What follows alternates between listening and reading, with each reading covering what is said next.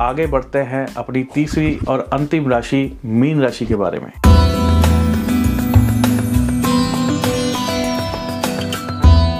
दोस्तों, मीन राशि वाले जो पति पत्नी हैं, उनके बीच में अगर कोई पहले से ही कोई लड़ाई झगड़ा चल रहा है, या तन मन चल रहा है, या कोई ना कोई अनबन चल रही है तो वो इस समय में ज़्यादा बिगड़ सकती है, मामला जो है हद से ज़्यादा बिगड़ सकता है, कोर्ट कचहरी तक जा सकता है। इसलिए इस चीज़ के ऊपर थोड़ा सोचिएगा, विचार करिएगा, इसको यहीं पर स्टॉप करने की कोशिश करिएगा। मामले को ज़्यादा बिगड़ने देंगे तो ज़्यादा बिगड़ जाएगा। जिन लोगों की पहले से ही कोई लड़ाई झगड़े चल रहे हैं तो उनको इन चीज़ों से संभल के रहना होगा।